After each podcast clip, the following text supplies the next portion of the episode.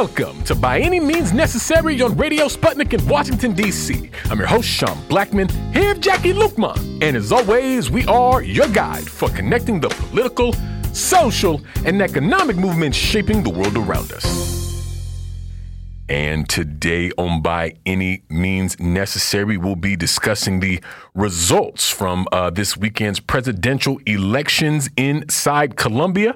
Also, going to be talking about the issue of receivership of Boston Public Schools and how, I mean, it's really a takeover and all the different implications there. And it's Tuesday, which means we're having our weekly segment Tech for the People. And as always, at 3:20 p.m. Eastern Standard Time, we'll be taking your calls. And to kick things off today, we are very happy to be joined by James Patrick Jordan, National Co-Coordinator for the Alliance for Global Justice. James, thanks so much for joining us. Yeah, it's great to be here always, and uh, a lot of things happening here in Colombia. Very interesting. We're still trying to figure it out. Absolutely, James, because uh, just last week uh, we spoke to you while you were in Colombia, where you still are now on the ground, and we were discussing the, the lead up and some of the context to the presidential elections, uh, which actually took place this past weekend. And uh, the election now is set to go to a second round in a face off between uh, uh, Gustavo Petro and Francia Marquez of the Historic Pact, and uh, Rodolfo Hernandez and Marelen Castillo of the Anti Corruption League. Although, you know, it's kind of funny that they're uh, running on anti-corruption when Hernandez is set to face trial uh, in July on corruption charges, uh, you know, dating back to his time as mayor of the city of uh, Bucaramanga. But be that as it may, uh, James, I mean, reportedly there was a 47% voter turnout with over 18 million votes cast, and so uh, I'm, I'm I'm curious not only of your analysis of the results and this runoff, but also curious, like what are the the the feelings on the ground? What are people saying? You know, how are people sort of uh, uh, operating? Like, what have you been observing in the time since? Well, it's very interesting, and honestly, we're still uh, assessing and kind of figuring out exactly uh, what are the answers to all these questions. But I will say that first of all, uh, the people who supported Petro are celebrating the victory. Uh, this is the most votes any left candidate, center left candidate has ever gotten. They won the first round, and that is absolutely something to be celebrated. And and you know, people are taking their time to be happy about the victory. However, there's also a call of sincere uh, and a, of serious concern because uh, most of the, most of us, myself included, did not think that Rodolfo um, Hernandez was going to win this uh, this second place, and that's really really uh, uh, problematic because his voters, had he come in third, his voters would not have been certain to vote for Fico Gutierrez, the far right candidate, had he won second place. But uh, since Gutierrez came in second, not too very far behind, you, know, he uh, one can assume that all his voters will absolutely none of them are going to turn to Petro. They're all going to uh, support, you know, vote against Petro. So, it, so that's a, a concern. And again, you mentioned the 47% turnout which is cons- Colombian voter turnout is consistently lower than U.S. voter turnout, and we have our own problems with voter turnout. Sure. So there are a lot of people that just feel disaffected, don't have faith in in this system, and we ourselves uh, in our teams witnessed uh, irregularities in every t- team and heard about some, and some very serious ones. So yeah, we're still figuring out. Uh, figuring things out. And for this second round, it's going to be a harder path, but it's not an impossible path.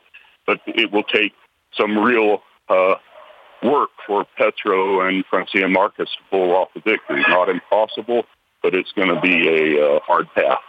Yeah, and you know, I, I feel like James that this Colombian election is a really important one for the country of Colombia in terms of its trajectory as a nation, uh, particularly following the last uh, few decades of uh, kind of right wing, almost sort of a neoliberal, U.S. supported sort of uh, uh, governments, which has seen, you know, serious uh, human rights abuses and the breaking of treaties and, and, agreements and things like this. And so I, I'm wondering if you could sort of help contextualize like this election in terms of what it means for Colombia and for the people of that country in terms of what's at stake for this election. Well, let's uh, first of all be clear about one thing. Uh, Hernandez is a, I mean, this is a man who uses racist language and has openly expressed his admiration for uh, Adolf Hitler. So there's nothing to be so celebrate in him coming in second place and possibly being a next president of Colombia. Still, one thing that we did see from this elections was a wholesale rejection of Uribismo. Of course, uh, Uribe being the past president of Colombia during one of the most violent uh, periods of repression and a person who is largely considered to be the father of the paramilitary death squad movement here in uh, in in Colombia. So it is a rejection of Uribismo and the very deep-seated power and in in the oligarchy that he represents. Beyond that, I think what we mainly see is some confusion on the part of many voters who uh, voters who wanted to reject Uribismo perhaps, but were not ready. You know, they bought all the myths and lies that people said about Petro and about the left. So I think, think it represents some confusion. But what I will say, I think, and I've been saying this again and again, that the real power in Colombia like right now lies in the streets, lies in the past, in the mass movements. And I was here for the huge strikes of 2019, shortly after the strike of 2021, and we were very involved in in touch with people and doing support in the U- U.S. from that. And, uh, you know, I've been following this for a while, and I just see the people's movement in the streets growing and getting stronger and getting stronger. And that is one thing that I think no matter what happens, no matter what the outcome of this election is going to be, I believe that that people's movement is going to continue and it's going to grow. I mean, that sometimes, you know, people like, well, will people lose inspiration, lose their hope? In a lot of ways, I think Colombians lost their hope a long time ago. It's not about these romantic notions of, a, of keep hope alive, you know, which we need to do, should keep hope alive. But I think a lot of times in Colombia, they're just so back. They're so people are so backed up against the wall, so targeted by um, a repression that they have no choice to resist. And I think that is going to keep uh, happening. There's a lot of people feel like they have no choice anymore, but but to resist. Yeah, and you know, James, uh, there are some, uh, and really no small number of people that look to Colombia and its role in Latin America as basically an outpost or, or a beachhead for a U.S. interest in Latin America. And so, w- what is your impression of how Washington has been orienting itself or posturing towards the election in Colombia? Because I imagine that a kind of progressive, uh, left leaning ticket, uh, like we see with uh, Petro and Marquez, uh, uh, could possibly you know, pose a threat to those long-standing sort of dynamics that the U.S. has had with different Colombian governments? Well, you know, it, it's interesting because when WOLA, the Washington Office on Latin America, uh, published pieces like uh, tying Petro and France, Francia Marquez, saying that they, you know, were tied to uh, Russian support of the campaign, and other people uh, uh, report that at best is questionable. Um, the State Department immediately called Francia Marquez to come meet with them when they were in the United States. And uh, they have had a good deal of interactions with the Petro and Francia Marquez campaign because I think they are trying to rein them in. I think they would just assume that they not win, but if they do win, they would like to rein them in, co-opt them to the best of their ability. And of course, the Petro campaign is only a step to it win. I mean, he is not himself the revolution that the people on the streets, the people we are closest to, are looking for. But he's definitely a step, a step away from hegemony, U.S. hegemony, a step towards independence, a step towards more humanistic policies. But it's clear that should they win, I think we can expect all the every you know all the strategies like more funding from the NED uh, to manipulate and uh, interfere in the process from the National Endowment for Democracy, USAID, uh, all the organs through which the U.S. tries to interfere in the internal democratic processes of another country. We have already seen this has been going on for years in Colombia, and we'll see it again. And I think there will also be a very strong push to co-opt. For instance, when uh, Xiomara Castro uh, was elected, uh, of course, Kamala Harris in, in Nicaragua, Kamala Harris went to the um, inauguration immediately afterwards, met with a with with a Castro because of the concerns about how they were opening things up to deal with China, and then right after the meeting with uh, Harris, Castro said, "Well, we're." She didn't say we're not going to open things up more with China, but she said we're going to hold off. So I think there's going to be a lot of pressure uh, to co-opt and manipulate and deviate uh, the plans that Petro and Marquez have that would be towards uh, independence and towards a more progressive direction. Excuse me.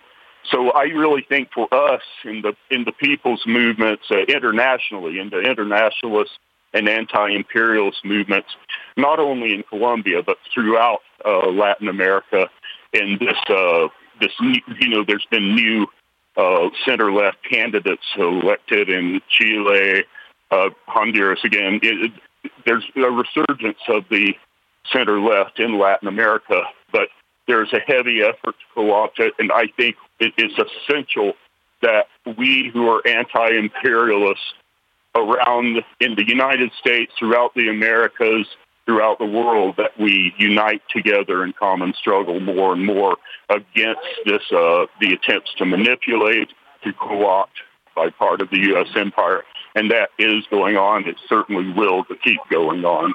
And the, the only way to stop it is the people's unity, internationalist unity.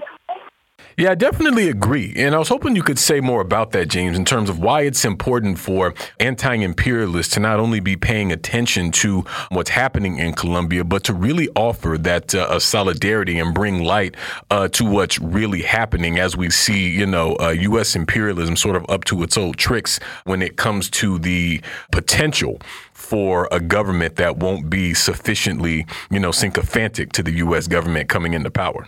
Well, I think um, I really, I guess that what I would like to communicate to to my uh, comrades and people, fellow residents of the United States of America, I'd like to, you know, our people's movement is how important Colombia and the rest of the world is, and how much our uh, how much we need to work together in mutual solidarity. And I don't think there's any clearer illustration than, for instance, the repression we saw in uh, of the national strike in Colombia in 2021 and the repression we saw of the Black Lives Matter movement. I mean, the militarized police in both uh, countries were based on the same style.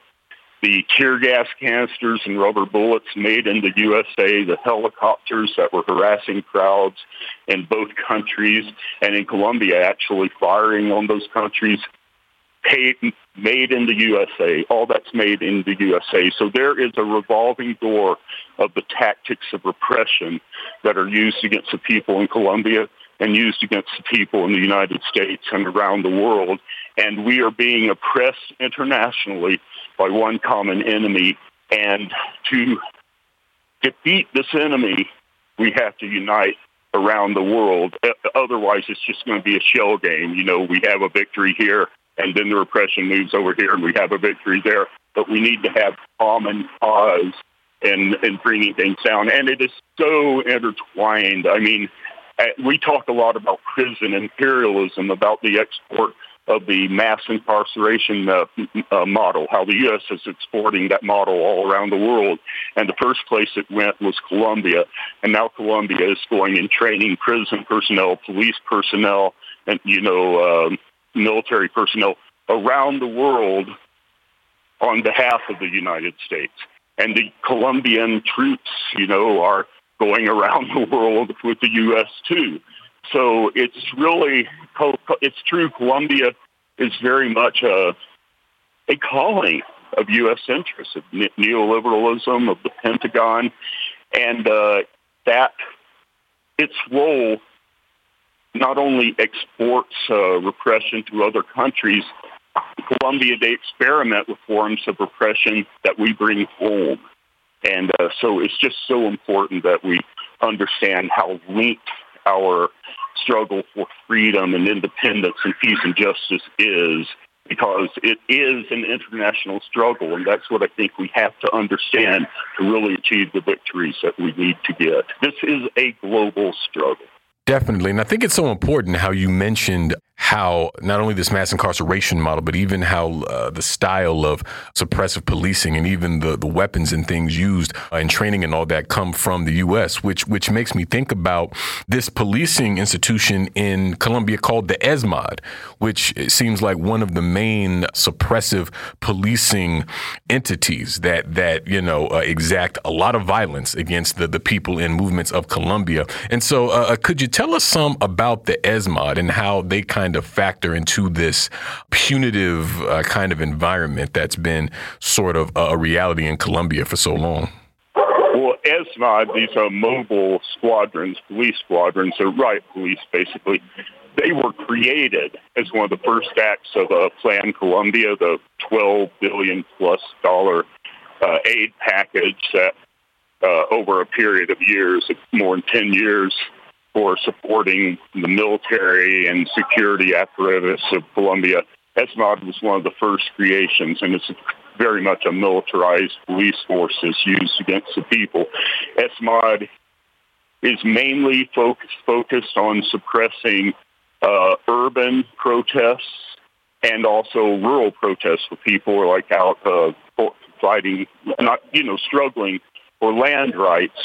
But ESMAD again, it's uh, was co-created, funded, and uh, is advised by the U.S. government. It's uh, you know very much. And um, just to give an idea, though, again back to the internationalism, the first victim of an ESMAD killing. I wish I could remember his name right now, but the very first uh, victim of an ESMAD killing was a young man who was in the streets in Colombia protesting against the war in Afghanistan. So that's a talk about an international connection. There it is for you. And um, yeah, they, they, it's just uh, they're they are a cruel and excessive police force that are pr- precisely uh, focused on quelling the popular movements. And if I could just say, uh, there's a person some people may know about, Dilan Cruz, who was killed on the streets of of Colombia. And I want to say, I he was killed a block and a half from where I staying. And uh, when he was killed, I had just come come uh, back from some of the protests in the streets and was back in my hotel room trying to write some things up. And I was on the balcony where I could look out on the streets. And uh, I walked through the crowd. There are people protesting in the streets, and it was all peaceful, all without incidents. No, no violence and no vandalism happening. So I walked through that crowd, went up to my hotel room, went out on the balcony and was looking, and I could still see the crowd, uh, peaceful protesting, no problems going on. And then all of a sudden I'm seeing like 15 or 20 police uh, motorcycles with a driver and with somebody on back uh, carrying a weapon shooting tear gas, rubber bullets, that sort of thing. And I see them arriving in mass, getting off their their their motorcycles and they start firing into the crowd completely unprovoked. And it was in that ta- attack that Dilan Cruz was shot point blank, you know, with one of these so-called non-lethal weapons. And uh, went immediately to the hospital and died a few days later. So that is just one of many instances, I think, uh, where I saw ESMAD in action, what they're capable of. And I think it's typical, sadly typical. Definitely. Well, we thank you so much, James, for joining us today. We're going to leave it there. We'll move to a break here on By Any Means Necessary on Radio Sputnik in Washington, D.C. We'll be right back. So please stay with us. By any means necessary.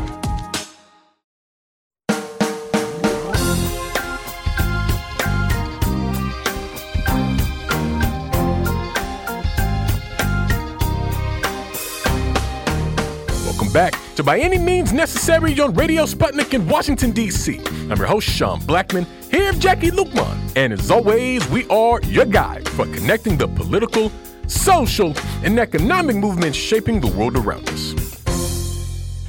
And it's Tuesday, which means we're having our weekly segment Tech for the People, where we're joined by technologist Chris Garaffa, the editor of techforthepeople.org and co-host of the Reboot podcast. Chris, thanks so much for joining us. Oh, as always, great to be on. Thank you. Absolutely. Chris, Twitter reportedly uh, has had to pay $150 million in fines for using two factor login details for targeted ads. I mean, it seems like there's no private detail that these companies aren't willing to compromise for the sake of ads. But uh, I was hoping you could sort of break this down for us and, and let us know, uh, like, how, did, how does this even work in terms of how Twitter, you know, used uh, uh, this information and just uh, how the whole deal breaks down.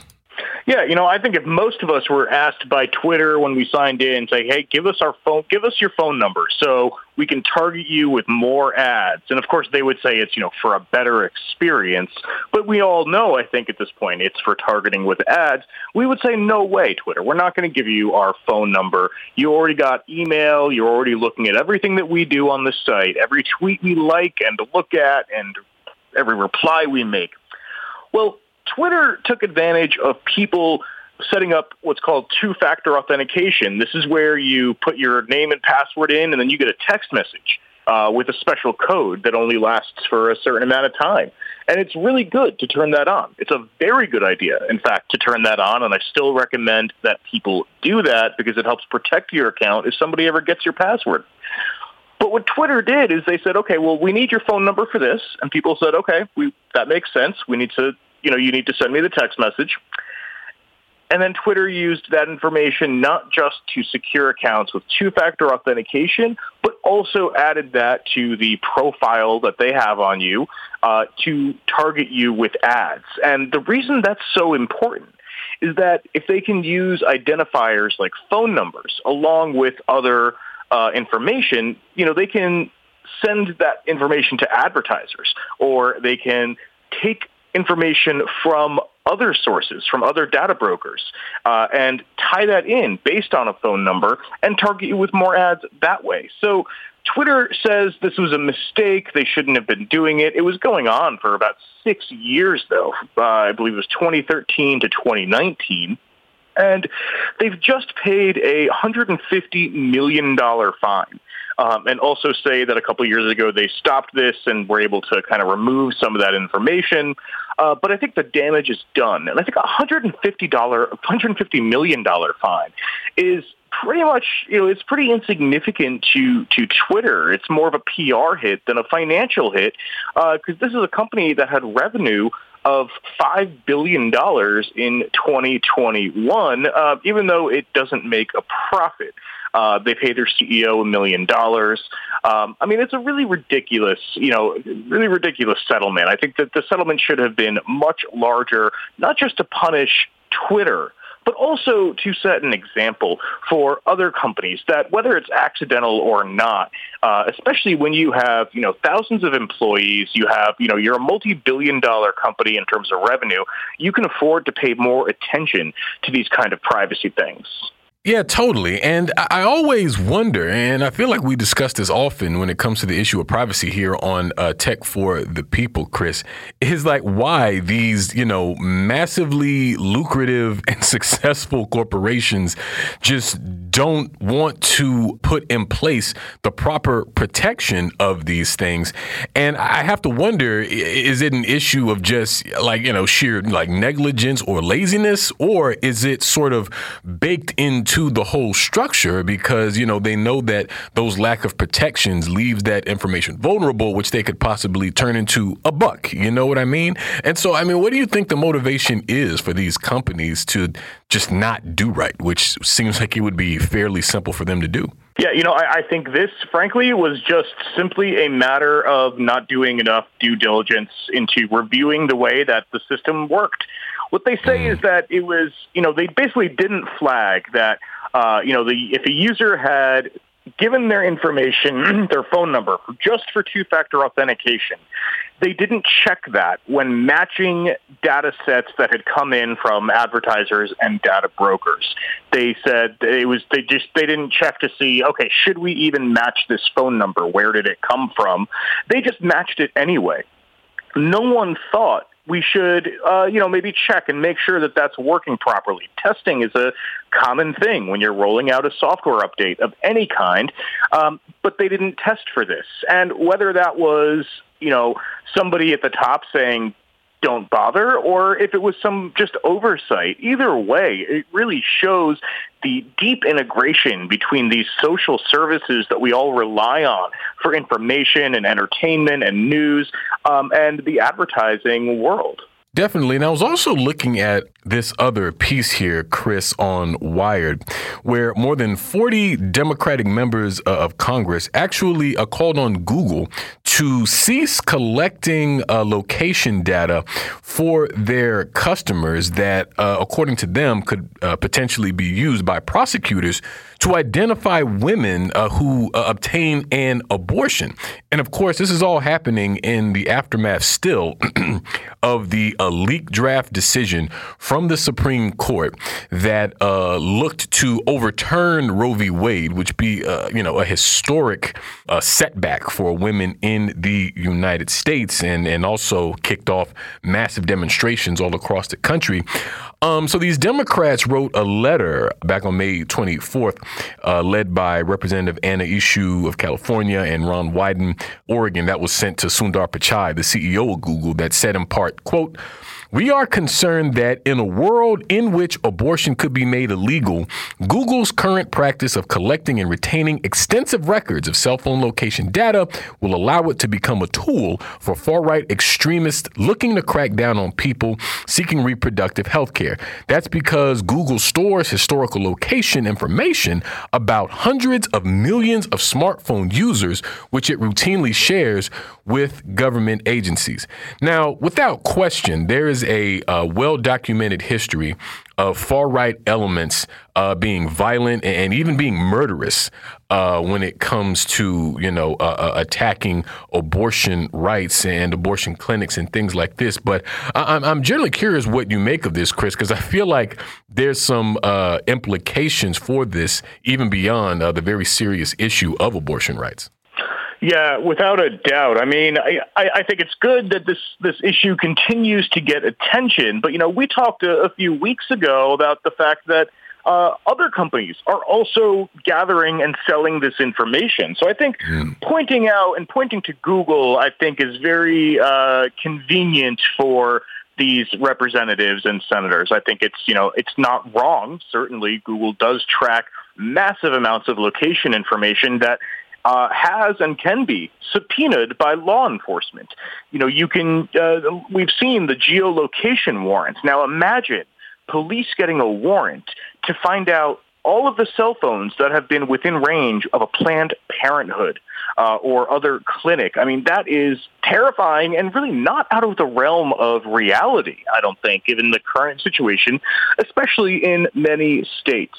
So when we're looking at the fact, and, you know, let's remember, the this decision may drop any day now.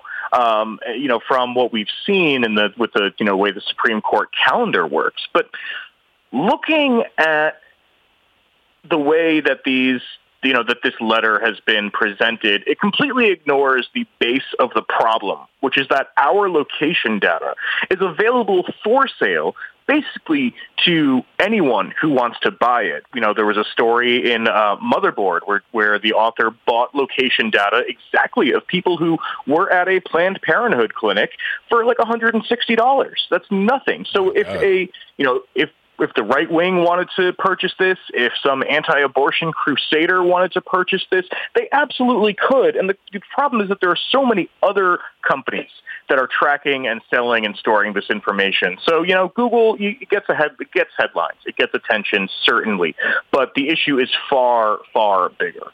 Yeah, I was hoping you could say more about that, about just how deep this kind of collection goes and the danger that it can put people in in general, but I mean, particularly in these political moments like this.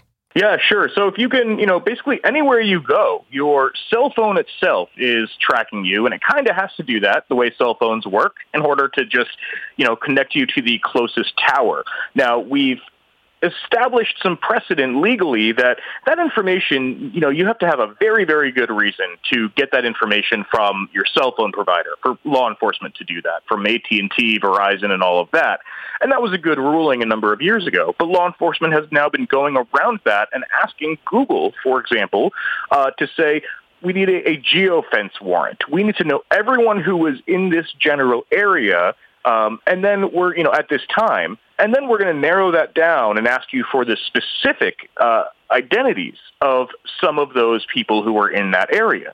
And that is perfectly, unfortunately, legal under current law, and that needs to change. Um, we need, you know, full fuller rights to defend our privacy. Now, Google is tracking you when you're just using your smartphone, especially if you have an Android. But if you do a Google search, if you do, you know, use Google Maps, of course, uh, you know, use any of their products, they're able to track you. The problem is other apps are doing this too, and apps that you wouldn't necessarily think because there is there there's software um, that developers can add to their own applications. And you don't see this, but that software, they're called SDKs, software development kits. They help the developers do common things like check for errors and report errors and things. That's all good. But these SDKs often also have code in them that figures out your location, whether it's location services or just your IP address, and then adds that to a data package that is then, you know, and uh, you know, resold and set up and, and all of that and all of the things that we always talk about. So all of these other companies that are doing this, and you know, you're not agreeing necessarily when you open a weather app to have your location information stored and sold. You're just checking the weather. There's also situations where there was a, uh, a Muslim prayer app, and then the U.S. military bought data from that to track people in the Middle East. Mm. Um, you know, really terrifying situations. So it's so much bigger than Google. Google needs the attention, but so do these other companies uh, that are responsible for this. Well, that's a fact. And uh, switching gears a little bit, Chris, I mean, you passed along this story. That's pretty wild to me, even if it's not that surprising. And I'm talking about this uh, recent piece in the New York Times. It's talking about the digitization of education, which I definitely think, particularly in the time since the pandemic, has become, you know, increasingly a, a reality for students, uh, families, and communities. Though certainly, you know, that process was happening before the pandemic. But, you know, it sort of centers this story of a teenager in Florida that was basically accused of cheating by an algorithm and some professor or a teacher that she had never even met. So, I mean, what's happening with this story and what does it sort of reveal about some of the issues with the digitization of education, how algorithms factor into these things and dynamics like this?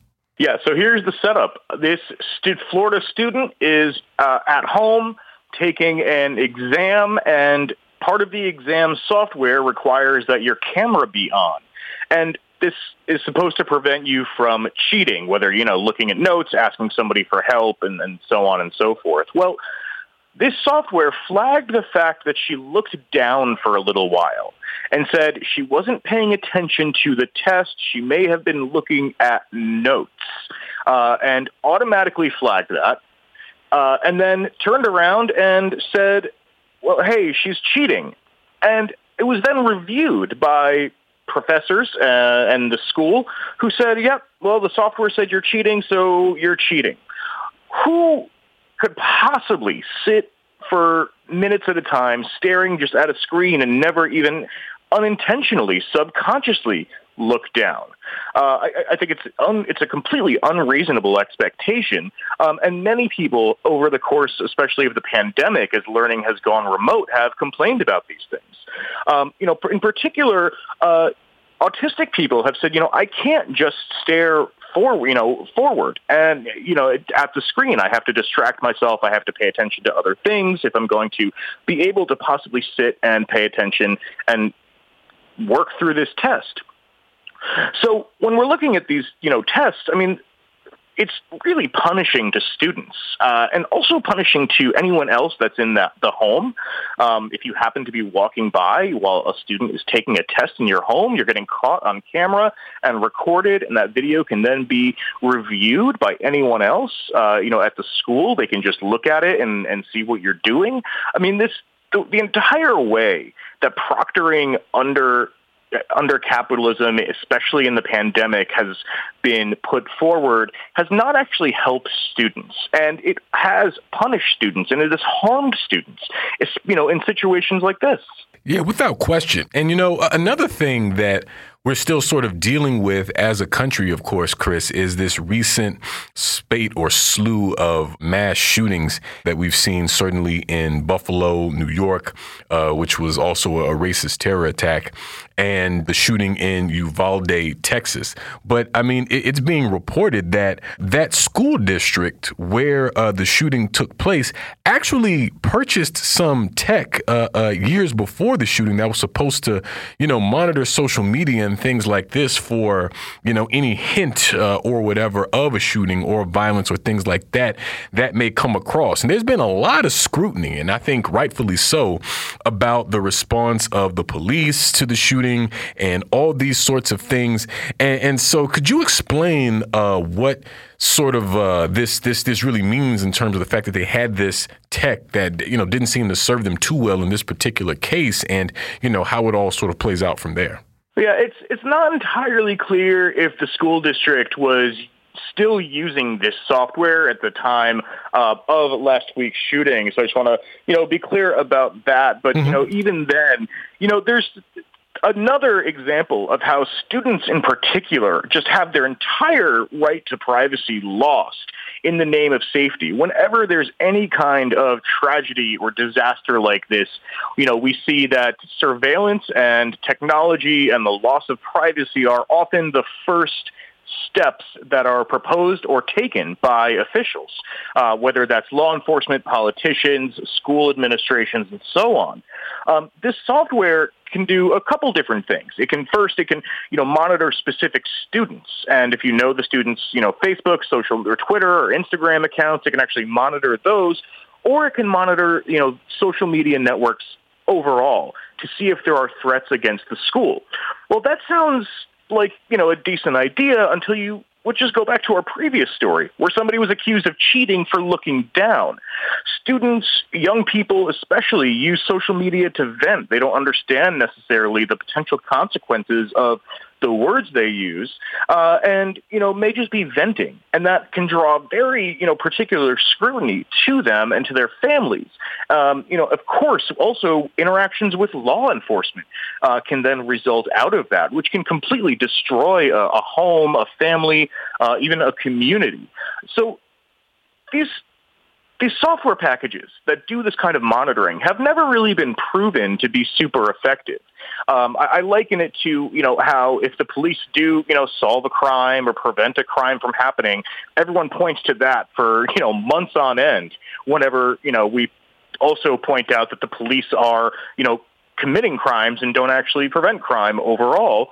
Um, you know, so these companies that are selling this software, like Social Sentinel and others, often say, "Well, look, we prevented this many attacks, or we referred this many cases, or you know, whatever statistics they want." But of course, that's because they want to sell this software to other school districts. Uh, But yeah, we saw no proof in Uvalde, and we see very little, you know, very little, few, or very few results anywhere else that this kind of software actually works, and that the, you know, that it's worth giving up privacy for. Definitely. Well, we thank you so much, Chris, for joining us today. We're going to leave it there and move to a break here on By Any Means Necessary on Radio Sputnik in Washington, D.C. We'll be right back. So please stay with us. By any means necessary.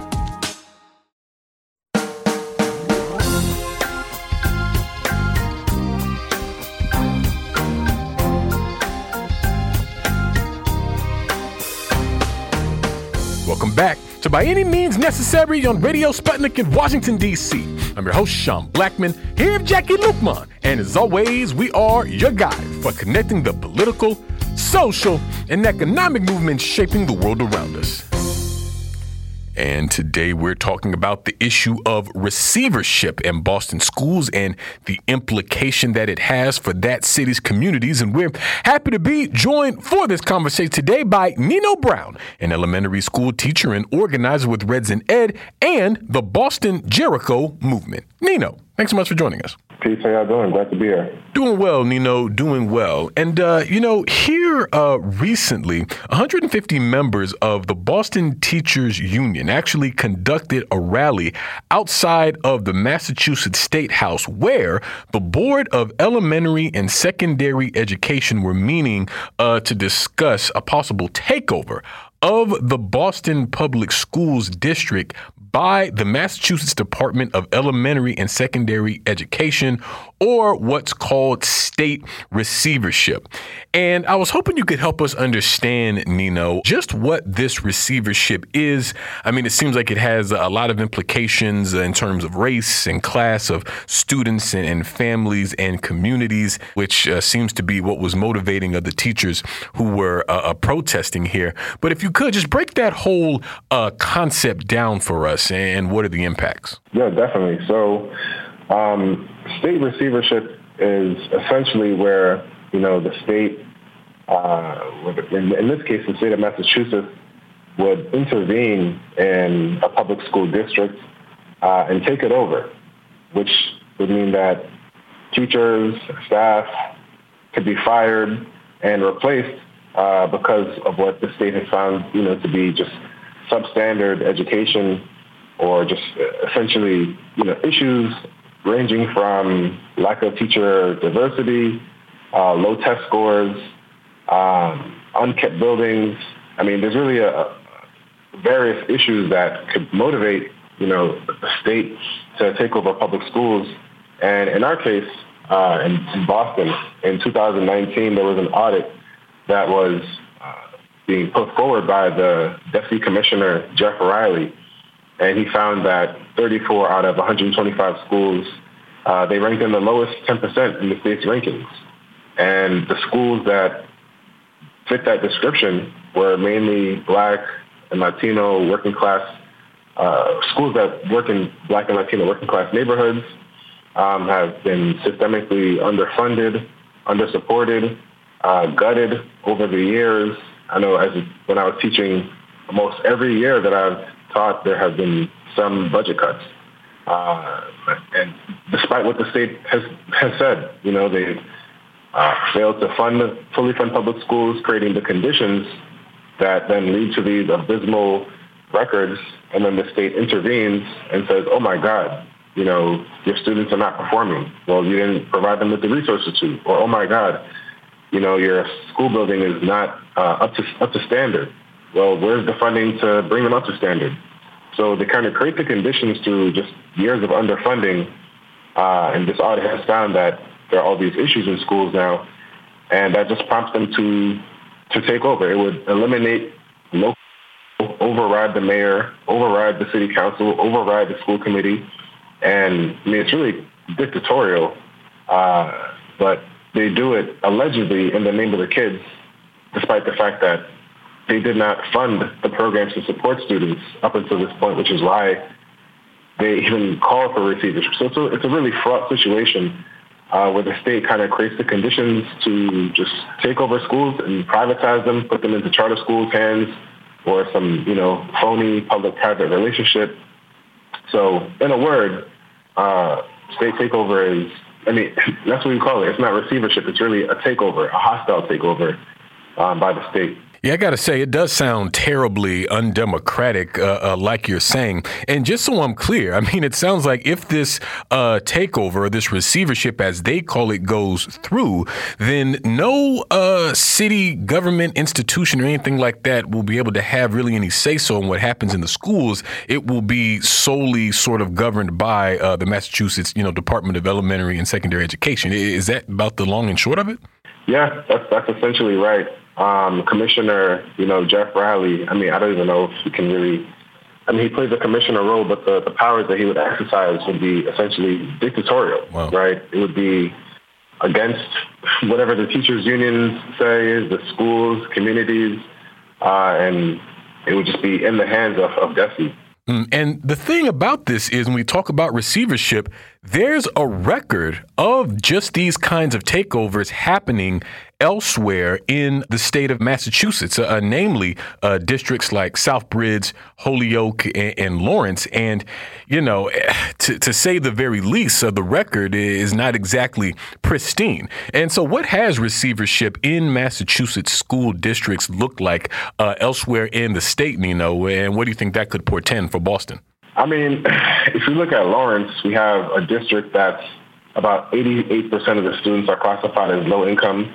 Uh, I think about 71% of them are classified as English language learners, and just 21% of them scored, you know, meeting expectations on uh, the MCAS math exam in 2021. Uh, and this is a district that's been under DESE receivership for 10 years already, right? So after 10 years, I mean, according to their own metrics, you know, this really absurd test, test the MCAS, DESE has not improved any conditions for students in Lawrence.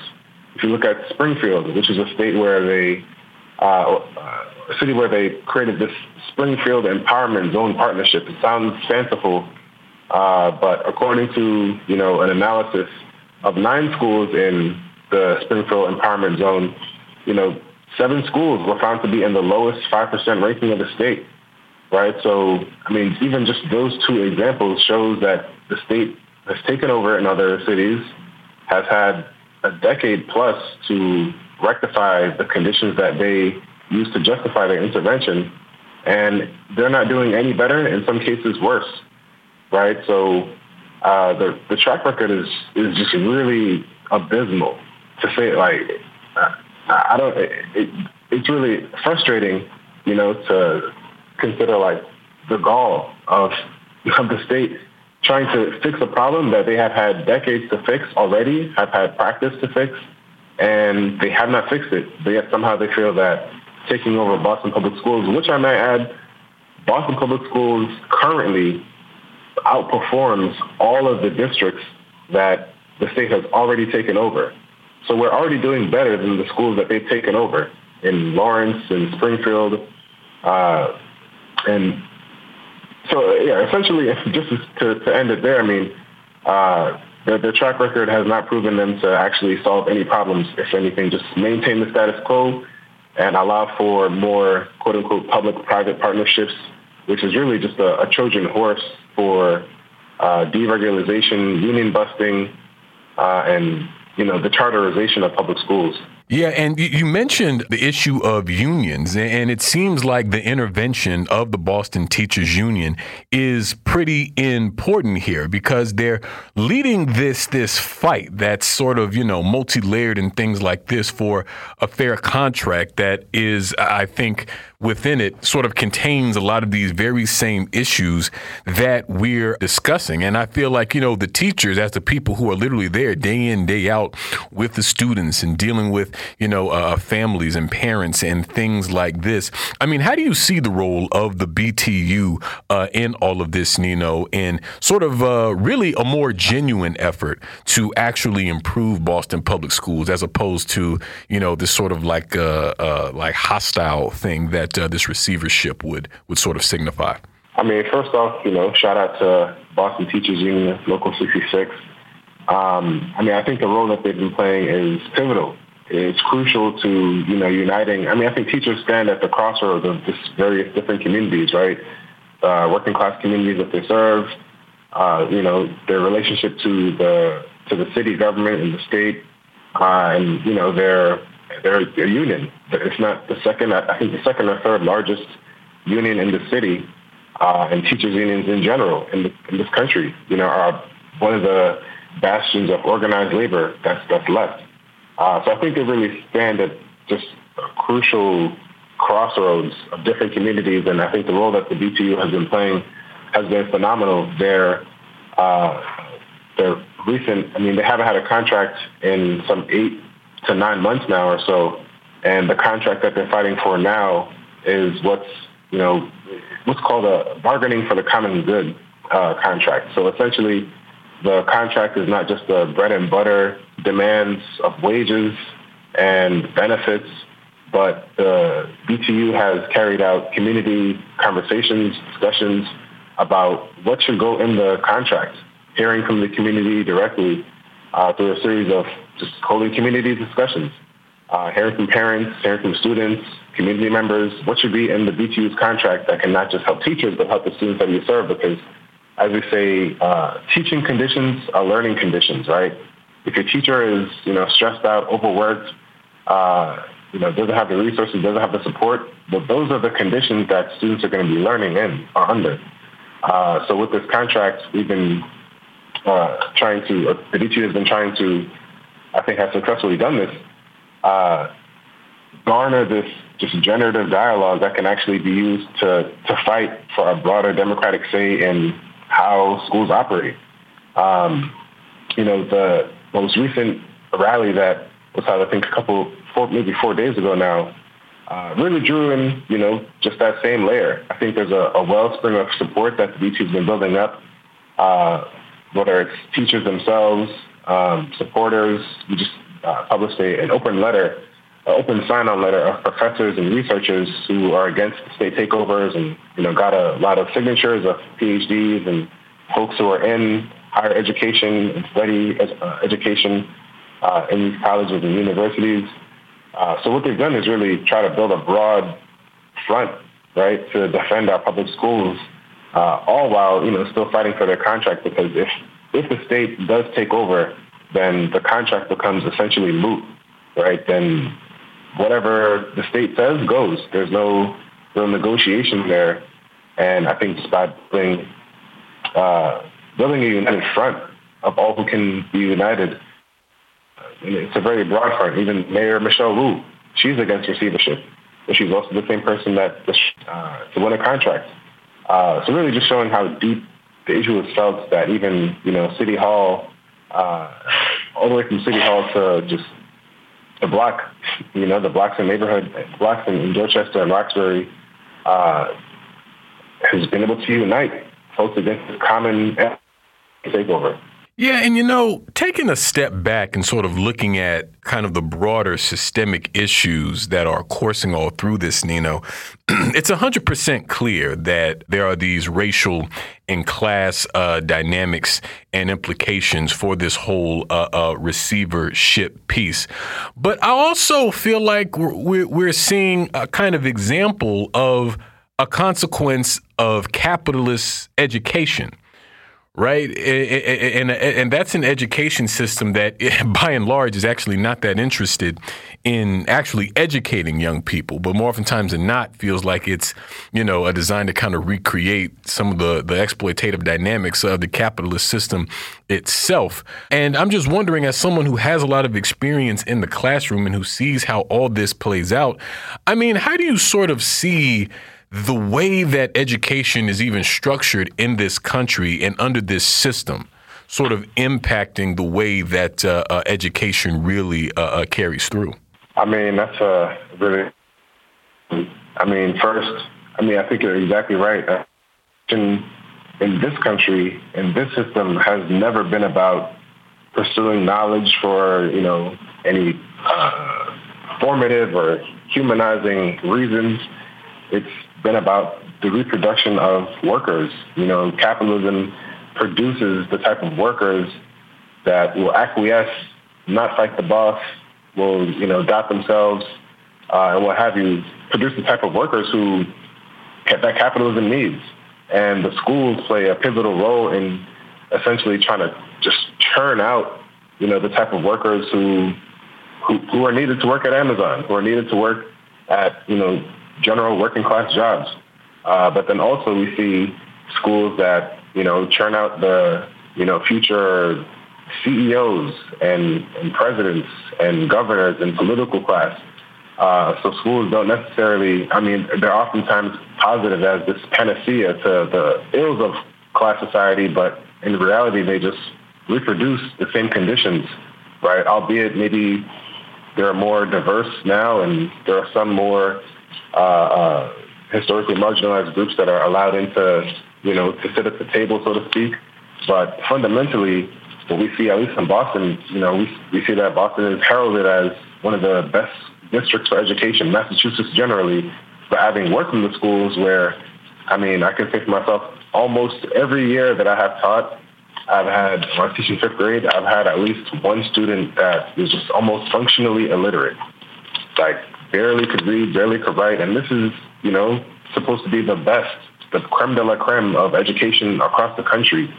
And we still have students that are just so severely under under resourced, not supported. And, you know, uh, because of these policies like No Child Left Behind, we're forced to just push them ahead and because of these race to the bottom, you know, testing regimes, we are forced to cut. Uh, I mean, recess. Recess is supposed to be like 45 minutes. Uh, it's like 20 minutes now. Uh, there's no more art classes. Everything is just English, math, English, math, English, more, more English, more math, uh, so that they can pass these tests that don't that, I mean, essentially kind of determine the fate of their lives. Right? You fail these tests. There are people who are preying on them. I know in some states uh, the number of prison beds that are created is correlated to the, the, the tests, these tests that these students are, are not passing because they know where they might end up if they don't, you know, make it out of these testing regimes or perform in ways that, you know, this capitalist system wants them to. So, I mean, it's a really sad situation. I mean, Boston has a huge, uh, a long history of just racist education, racist practices in education. Um, you know, attacking black children, attacking, uh, I mean, non-white students trying to, you know, uh, just get an education and, and better themselves. So, I mean, it's really recreating the same type of workers that are needed to maintain the status quo, but also punishment, you know, once we get into higher education and, uh, you know, just the student debt regime and, uh, and that whole thing. But yeah, in essence, it's, it's really it's a factory. It's a factory for reproducing uh, the conditions of capitalism. Yeah, definitely. I mean, it's criminal how uh, these young people are underdeveloped, and I'm just so thankful for these teachers and these families and these communities that are organizing to fight back. Well, we thank you so much, Nino, for joining us today. We're going to leave it there and move to a break here on By Any Means Necessary on Radio Sputnik in Washington, D.C. We'll be right back, so please stay with us by any means necessary.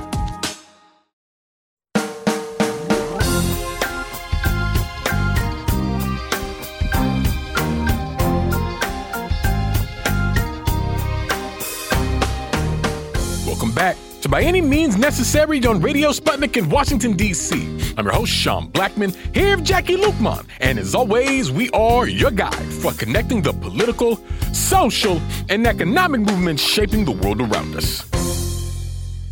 Oh, yes, we're here. We're back. Top of the hour. It is Tuesday, May 31st, 2022. And of course, in 20 minutes, you'll be able to give us a call here by any means necessary to give us your thoughts, ideas, questions, or concerns about anything you've heard on the show today, anything at all relevant happening on this earth. We want to hear from you. But that's not the only way that folks can get in touch with us here at the show, because at that time, 320 Eastern, you'll be able to hit us up at 202 521 1320. That's 202 521 1320 our operators are standing by. You can also uh, check us out at sputnik.mave.digital. That's sputnik.mave.digital. You can also see the show on sputniknews.com slash radio underscore by underscore any underscore means. And as always, today and every day, we are streaming live on rumble.com slash C as in cat slash B-A-M necessary. But wherever you are in this world, we most certainly want to hear from you. And we are very happy to be joined for the hour today by Kamau Franklin, an organizer with Community Movement Builders in Atlanta and co-founder of Black Power Media. Kamau, thanks so much for joining us. Thanks so much for having me. I really appreciate it. It's been a while since I got to chat with you guys. Absolutely. And we really appreciate you as always, Kamau. And, you know, it's being reported that uh, U.S. President Joseph Biden uh, has vowed to uh, continue to, to push and really advocate for uh, gun laws following the uh, tragic uh, shooting at the school in Uvalde, Texas. And uh, Biden spent, according to reports, about four hours this past Sunday visiting with the families of the Uvalde victims. And uh, he told reporters that, you know, he intended to be vigilant about, quote, common sense gun legislation. He said, The folks who were victimized, their families, they spent three hours and 40 minutes with me. They waited all that time. Some came two hours early. The pain is palpable. I think a lot of it is necessary. I'm going to continue to push. Uh, and you know, Kamau, I feel like those of us who sort of follow the pattern, really the cycle of what always happens after a mass shooting. I think we all saw this coming. I'm sure you do as well. We're at that part in the cycle where the sitting government, you know, uh, brings about some legislation around gun control that tends to further uh, disarmed poor working and oppressed people and further arms uh, the police and uh, uh, institutions like this. And the next step will be, you know, if if you know this legislation comes to fruition or whatever, whether it's substantive or not, which it typically isn't, you know, it'll be celebrated. Oh man, I'm so glad they did something, and then we'll move on and just kind of sit in a holding pattern until the next tragedy strikes before we start the whole thing over again. You know what I mean? It, it, it's it's the same old song. It feels like we just had you know a similar conversation about this uh, uh, when you know during the uh, after the Dylann Roof uh, terror attack. You know what I mean?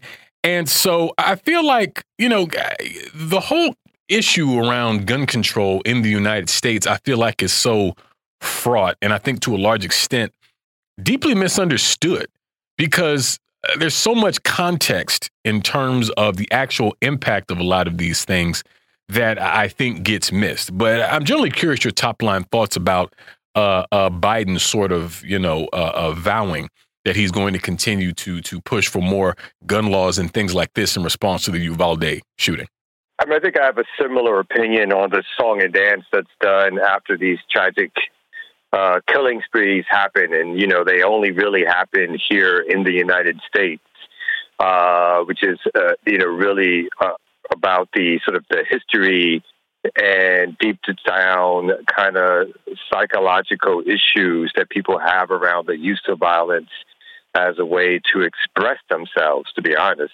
Um, as a way to glorify who they are, or in some sort, some way pinpoint um, for them some some sort of uh, desire to be sort of centered in society is to show people that you have uh, not only a gun but more guns and that you will use your guns and you will use them in indiscriminate ways and in some weird ways because of the way in which guns are so easily attainable in this society. It's something that you know people act on uh, even out of simple anger. And so instead of walking away from an incident, people always have their guns to turn to to prove, and mainly, you know, men to prove how manly they are. So I think the song and dance is something that's repeated. Uh, you know, the only uh, editing I might do of, of how you said is that usually nothing is passed. Um, that uh, the talk, particularly from the Democratic Party, is that they're going to do something to pass, you know, as they term it, common sense gun law, which has to do with expanding background checks uh, but there's no real indication anymore, I think, in um, the last 10, 20 years that anything will pass whatsoever, particularly around uh, weaponry, which is obviously used simply for killing. And, and in that respect, I'm talking about AR 15s, Um, uh, it's like these guns, uh, you know, they don't have a hunting purpose, um, but they help people who are, again, indiscriminately um, I don't want to say prone to, but who think violence is a solution for some situation that they're in to use violence as a way of acting out. And so I, I think that's the sad part that people will continually be killed um, in another month, two months, three months, four months, that this is not something that's going to end and that there's no real solutions on the table to deal with it. Yeah, definitely. And you know, your comments sparked the thought in me, Kamau, about how, as it pertains to uh, gun laws in this country, how it often plays out. I, I, I kind of feel like it's part of an effort of the state to protect its monopoly on violence. You know what I mean? In the sense that, yeah, when these tragedies strike because of all these other deep uh, uh, issues wrought from a capitalist culture and all these sorts of things, yeah, they'll come and make a big show uh, uh, of sympathy and all of that. But they never address the root cause because to fundamentally change the root cause would change uh, uh, the state's ability to wield violence as a bludgeon against the masses of poor, working, and oppressed people. And so the, the subtext of that is is that the state and these uh, officials, these representatives of uh, different wings of the ruling class, that runs this government, that would mean that they are 100% okay with uh, people in this country being victimized by these terrorists. However often it happens, as long as they get to maintain uh, uh, the control over force and violence in society. You know what I mean? Because that's that, that's very important in uh, this capitalist state. Oh, go ahead, Kamau. Oh no, really quick. I'm so sorry. I, I was going to say that's what makes me so conflicted about the issue. I am one of those people who I do. I think in a civilized society, and I don't consider the society we lived in to be civilized, but I think in a civilized society, the amount of armaments, or in a society that was truly democratic, or had a way in which people could solve issues, problems, be engaged in in their own lives and deciding how resources are distributed and just taking a real role in how society works in a society like that, um, whether there were access to guns or not, I, I think you would see people deal with um, issues, problems, just so much differently. But instead, I think the state can can continue to allow indiscriminate violence. I, I think that the, the state doesn't even care whether or not it has a monopoly on or not. I think for indiscriminate violence, the answer is we are the we are the chief operators of organized violence, and so we will take that indiscriminate violence and use it as a platform or way to imprison people or to scare people into thinking that they need more of us to stop them. But what they will never allow is an organized resistance movement to emerge uh, that has the potential to use weapons against them. To be honest, um, and so if we remember back in the in the late '60s with the Panthers marching on the Capitol in California, because then Governor of California Ronald Reagan helped introduce what was called the Mulford Act to restrict the ownership of guns based at that time on the fact that the Panthers were then uh, watching the police with arms, which were legal to carry, um, to stop them from brutalizing black people.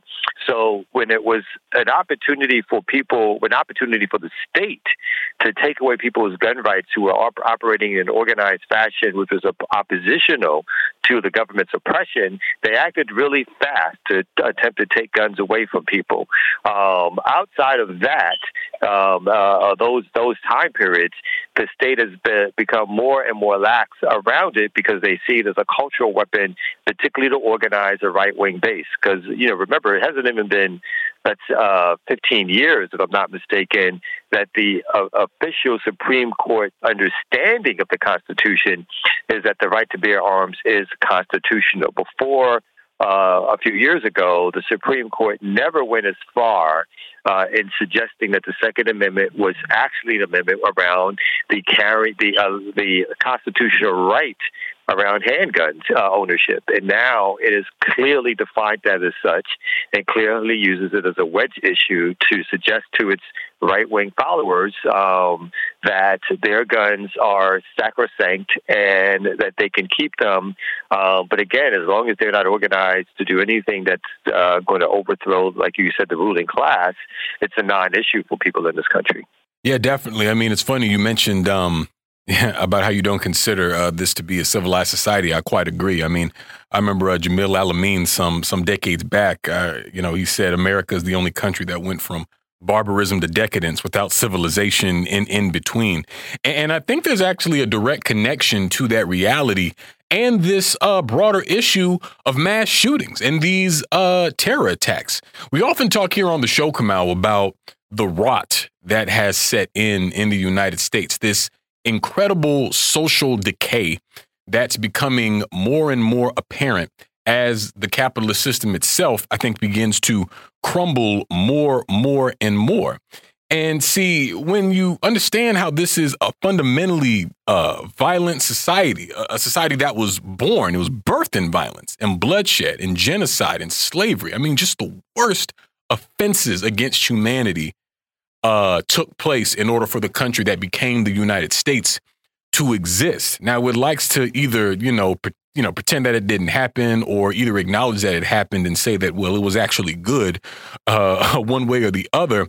But when we, it's it's no uh, coincidence then that when we fast forward to the 21st century, that you know the wealthiest nation on earth, the one that tells the rest of the world that it's the quote unquote greatest nation on earth, the world's only imperialist superpower, mind you, is the only country where mass shootings are this regular of an occurrence. I think the first big one of my lifetime was uh, uh, Columbine shooting back in uh, 1999. You know what I mean? And it just feels like from there, it's just sort of escalated and even more so here lately. But when we talk about uh, sort of the state, if you will, the capitalist state not addressing the root causes, I mean, the end of the day, it is this capitalist system that breeds this violence.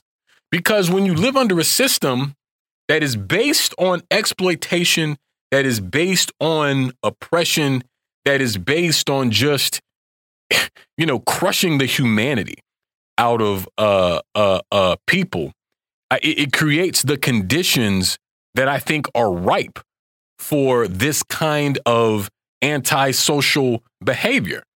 And so if we see that it's this system and the exploitation inherent to this system that's really fueling the violence, well, then the natural conclusion is that that system that's fueling violence must then be removed and replaced.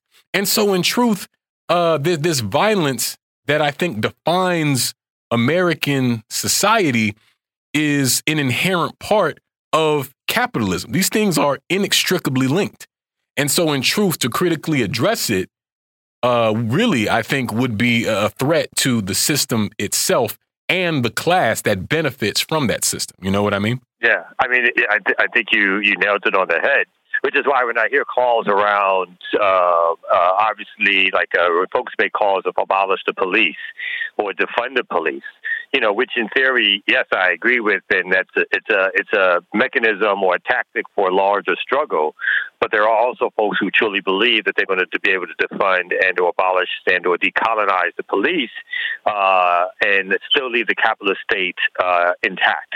And you know, my reaction usually when it comes to that kind of conversation is the capitalist state has police for a reason. They're not about to defund, abolish, or decolonize the armed forces of the state that they use to protect the resources that they continue to continuously steal from everybody else in the country.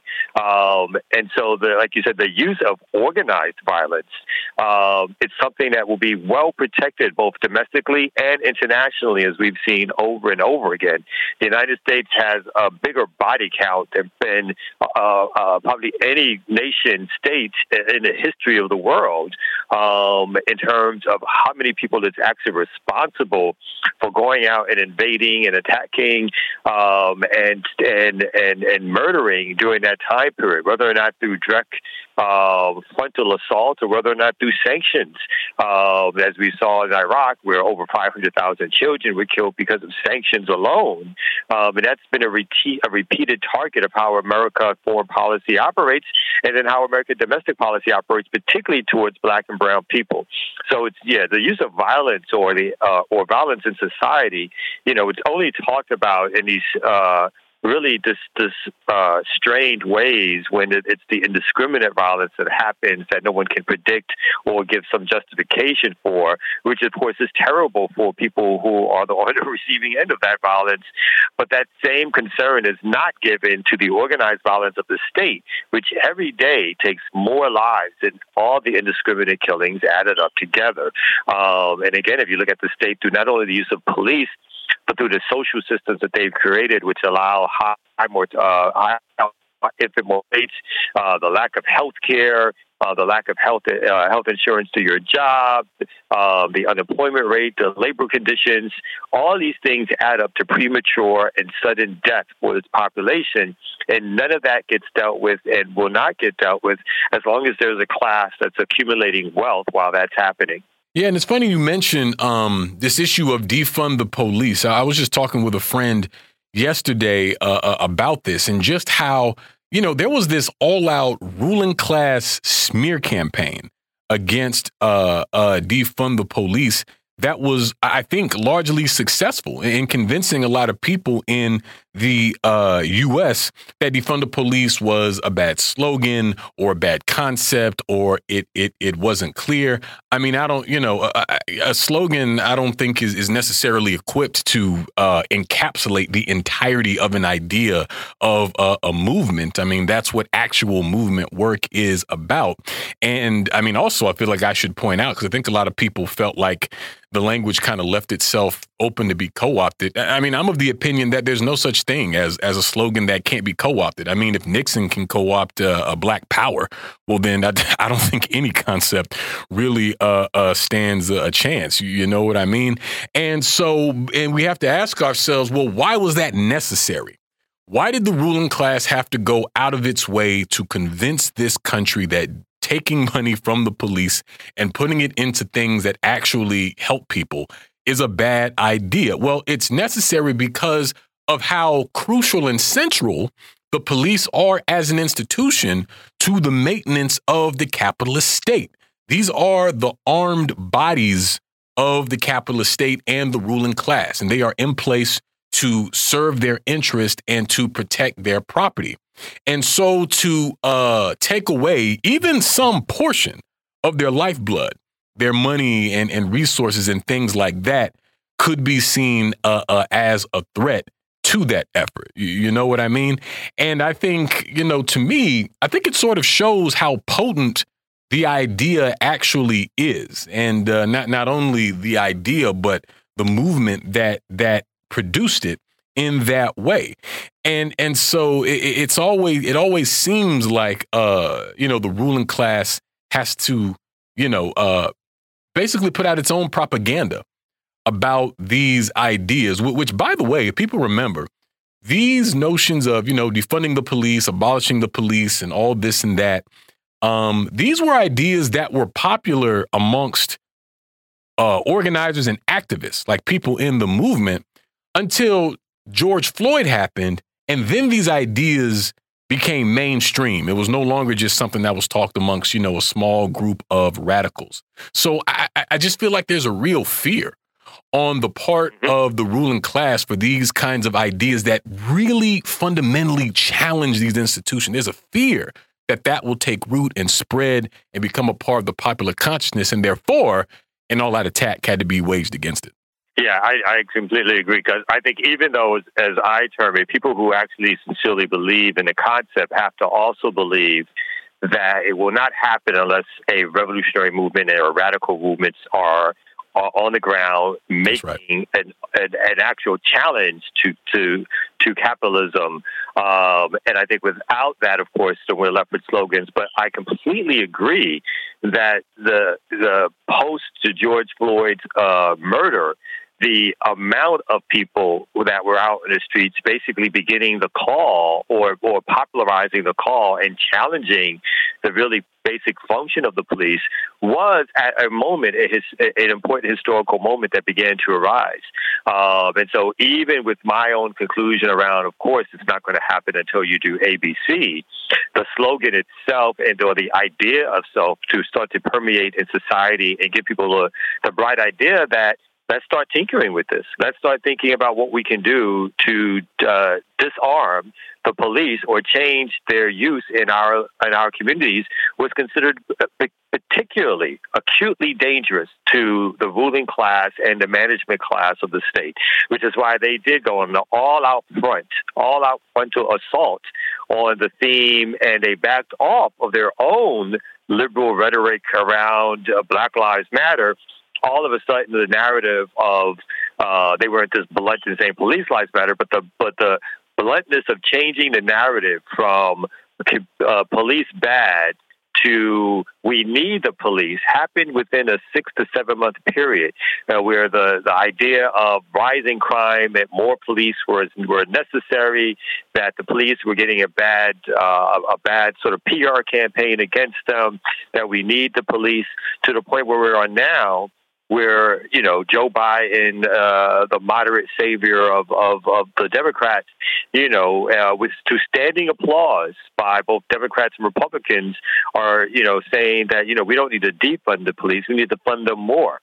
So it's right there in front of all of our faces that the ruling class is not about to defund the police and just bringing it all the way back to uh, the recent mass shootings, even when they obviously fail at their own job of supposedly doing something to stop violence from taking place, uh, as we had in this last shooting, where they waited outside for well over an hour and didn't engage or enact whatsoever. So it goes to show, like, you know, for the most part, the police take notes and they make reports, but they don't solve and or stop what would be considered crime or criminal activity. Um, and so they're not the solution to that either. Uh, and there's many other solutions and many other things that we could do if we're so concerned about people's behavior to give people the opportunity, again, to have resources and a say in their lives and what happens around their lives. Uh, there's nothing more than people being involved in their surroundings and their environment and having actual use of power to put forth the, uh, for, for them to be able to put forth uh, ideas and energy to make people engaged in how society is supposed to work. Um, and instead of doing that, we disempower people um, and tell them that their life choices are about working for some capitalist corporation, um, watching the Kardashians on TV, and purchasing items uh, that we tell you to purchase. Otherwise, they really don't have any impact uh, or should have no role in how society is run. Maybe every four years to pick one of the people that we tell you to pick uh, in terms of who gets to manage the country for the next four years for that particular ruling class. Definitely. And I mean, look, you mentioned the Kardashians. I mean, I, I love trash TV as much as the next cat, but I mean, watching them, that's that's just like cruel and unusual punishment. But we're going to move to our first break of the hour on that note here on By Any Means Necessary on Radio Sputnik in Washington, D.C. We'll be right back. So please stay with us. By any means necessary.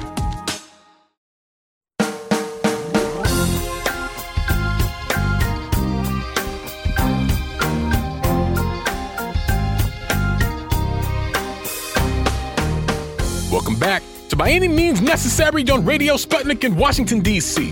I'm your host, Sean Blackmon, here with Jacquie Luqman. And as always, we are your guide for connecting the political, social, and economic movements shaping the world around us. Phone lines are now open 202 521 1320. That's 202 521 1320. I continue to be joined by Kamau Franklin. And shout out to the uh, by any means necessary chat, keeping it live, keeping it going.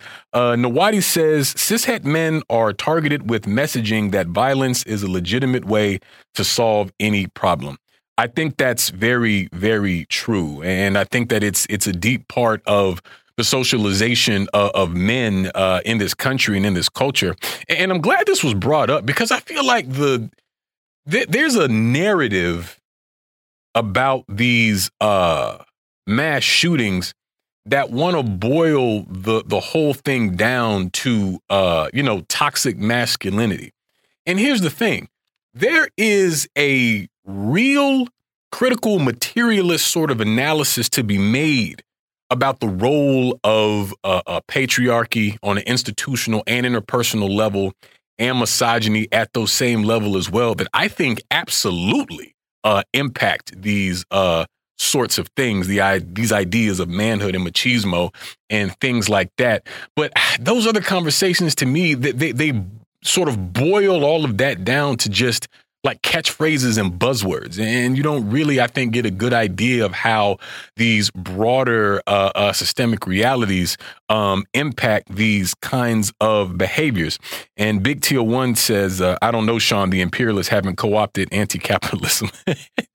I mean, you know, the funny thing about that, though, and I'm thinking specifically of like the academy and the nonprofit industrial complex so to me, in in place of an overt and explicit anti-capitalist political line, what we get instead is is radical liberalism, where people have the same old uh, liberal politics and the same old liberal analysis on things, except they just take it and they wrap it and all these radical sounding words to let you know that they're really down. You know what I mean?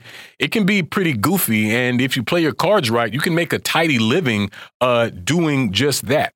But, you know, swinging back to our conversation, Kamau, because we, uh, uh, and I mean, certainly if you have any thoughts on that, you can comment. But we ended off before we went to the break talking about the police and uh, and, and, their involvement in, in, these shootings and their behavior. And a lot of people, understandably so, uh, I think have been critiquing and asking uh, serious questions about what the police in Uvalde, you know, were, were were doing and why. Not only in the case of Uvalde, but it seems like every time there's like a mass shooting at a school or something like that, the, we don't see the police as these, you know, heroic crusading champions uh, that they're made out to be in our uh, uh, minds. You know what I mean? And so I feel like just that image alone, the more people see that, even that I think is kind of a challenge to what we're told the role of police are in the United States. And as it pertains specifically to the issues of gun laws and rights to self defense and mass shootings and things like that, we get this concept of, you know, the good guy with the gun the good guy who's going to with the gun who's going to run into the building and shoot the bad guy with the gun before he hurts anybody. Well, you know it's funny that cat never seems to show up. You know what I'm saying? And so it's uh it's it, it, it's something that I think really reveals the nature and character of this police institution that we're told is invaluable and indispensable in this uh, uh, society. But I think it's similar to what we were discussing in terms of defund the police, is because it's all out of an effort to ultimately protect the police so that they can continue in their duties to the capitalist state. And so, you know, I, am definitely curious how, how you think about that, Kamau, because I really feel like the, you know, to say the very least, you know, the police, their, their slip is hanging. I feel like the mask has really uh, come off in, in a way here. And I'm not saying it's going to have some drastic, earth shattering effect, but I do feel that people are taking notice. Yeah, I, I, I feel similar, uh, you know, and then I feel the state responds by giving us more propaganda, uh, which will begin to make us uh, look at the police through the eyes of, um, again, it was one bad incident uh, one bad apple, uh, not in this particular case, but the bad apple uh, thematic always is pulled out. Um, they'll find somewhere some cop to hold up as heroic um, and who did something good or saved someone. So there's going to be ways in which they counter the narrative and uh, and and make sure again that we are put back into a box of thinking that the police are the answer to issues, really issues of people being disinfected by society or feeling outside of society uh, or being oppressed by that society? Um, and the answer is usually to lock them up. So I think even though there's a comeuppance that's happening right now amongst the police behavior and lack thereof of any heroic gesture to save children, as I believe one of the stories that came out was there was a mother who was desperately trying to get in. She was actually handcuffed, and she got out of the handcuffs, got into the building, got her kids out of the building while the police were still standing there. Um, and so the heroism of, of, of the lives of her own children uh, because she wasn't just watching to see what would happen next. Um, and so I, I, you know, so I, I think the society is so tainted with the idea that police all the all the uh, the people who are going to solve our problems.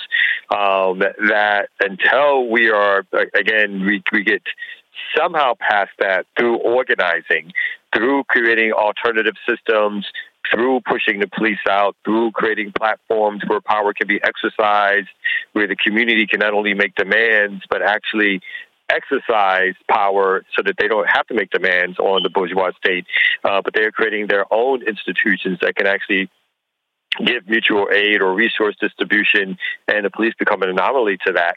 It doesn't mean they won't get attacked, right? Because anytime you try to create a model, the police are called in to talk about how those folks are dangerous for creating that model.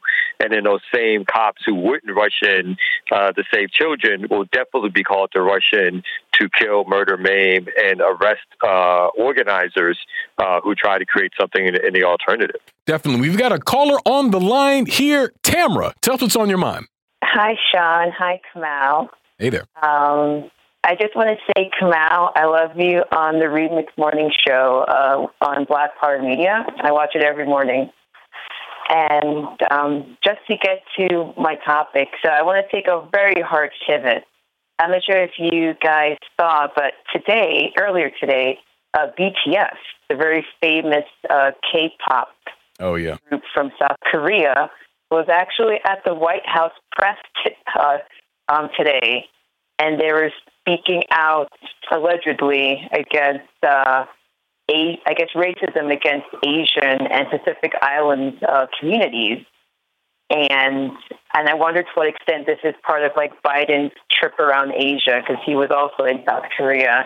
I know Kamau was talking about narratives around uh, policing and guns.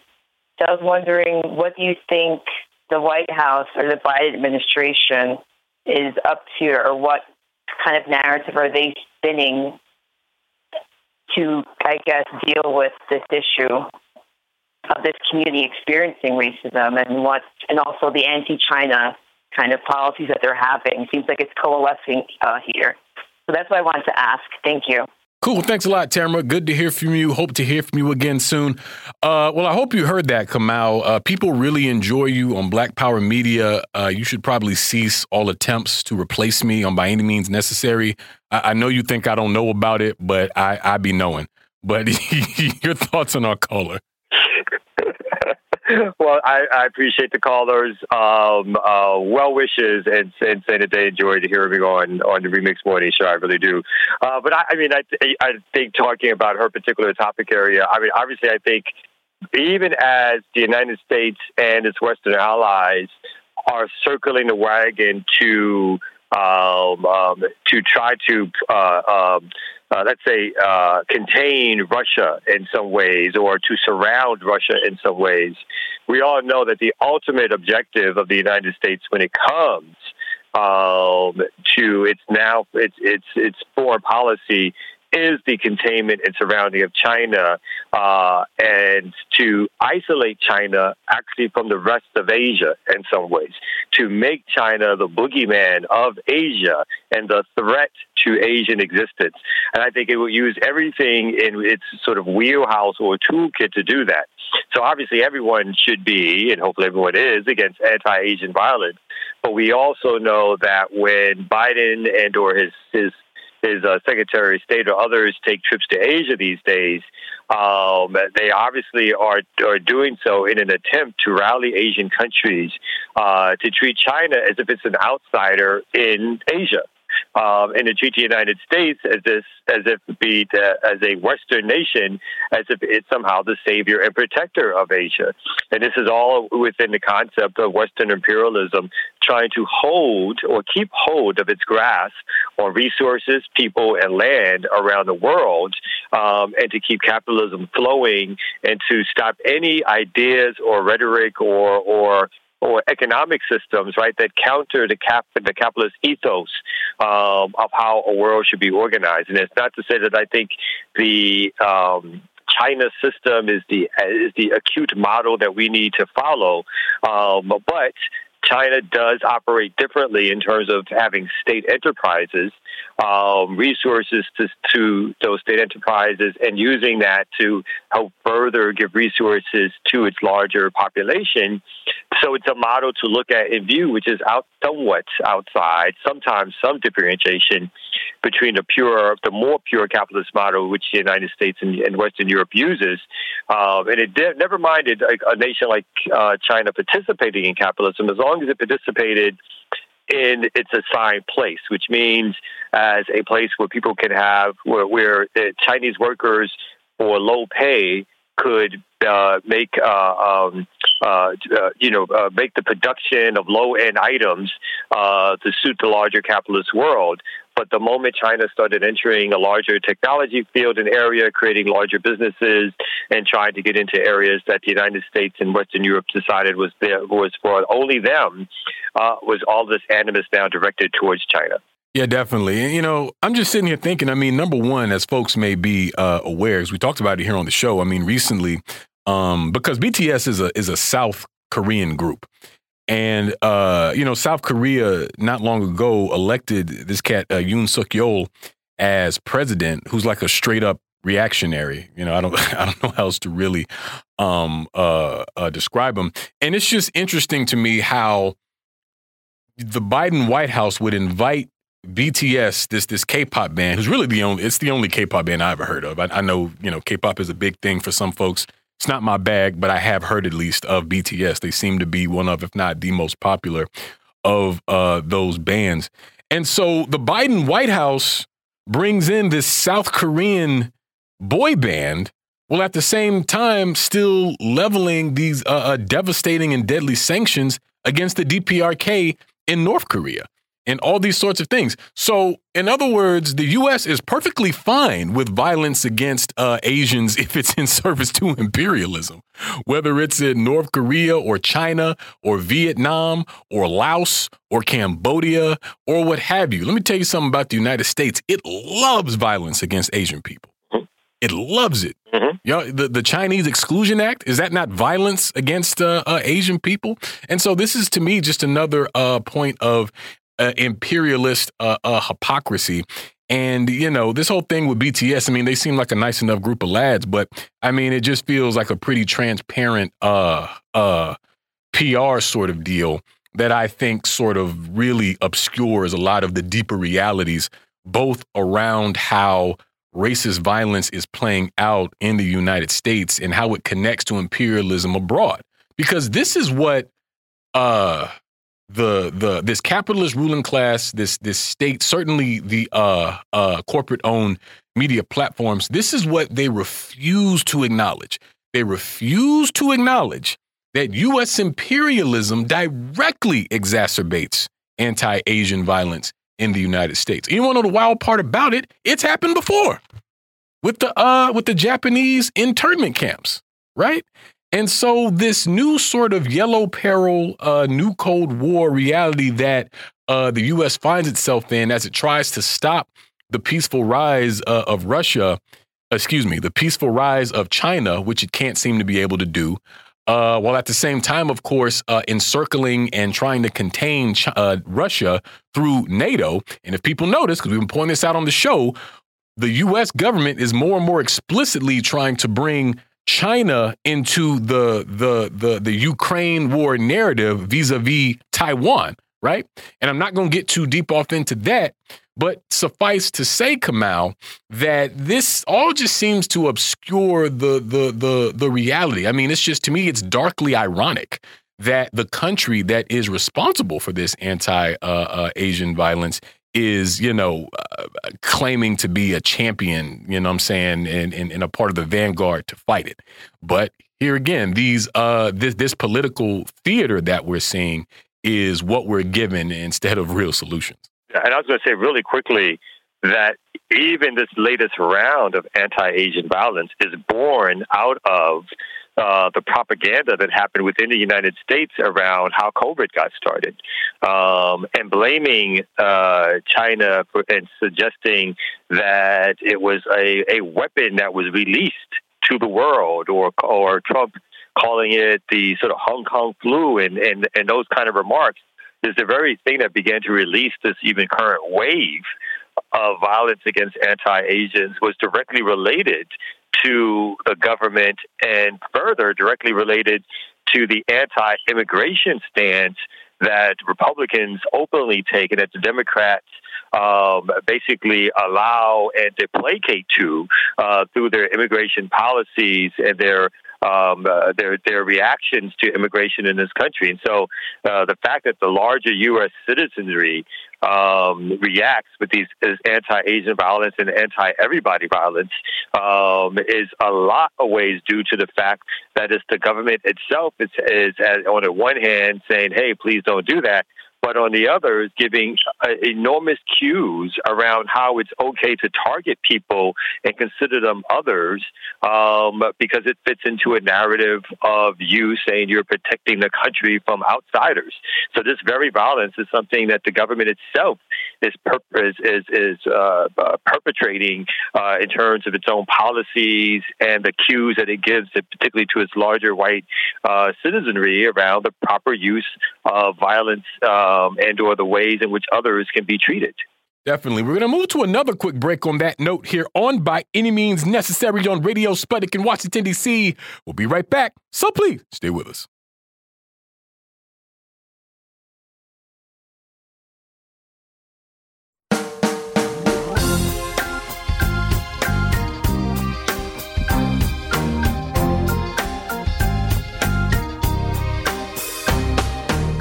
Welcome back to By Any Means Necessary on Radio Sputnik in Washington, D.C.